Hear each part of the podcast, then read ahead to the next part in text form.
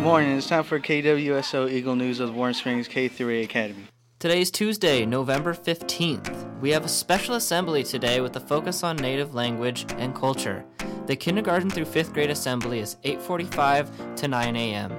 and the 6th through 8th grade assembly is 1:35 through 2:10 p.m. Families are welcome to attend either of those assemblies in person or join us virtually by tuning into our Facebook Live during the assembly. My culture reminds me where I come from. My culture teaches me more. My culture teaches me who I am. My culture keeps me away from drugs and alcohol. My culture gives me opportunities. My culture keeps me out of trouble. We need to learn our culture to pass on to future generations. Keep culture alive. Hashtag we are Warm Springs, Wasco, and Paiute.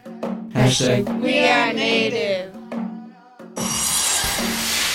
KWSO's Warm Springs KA Eagle News shares information about what's going on at our school. Good morning,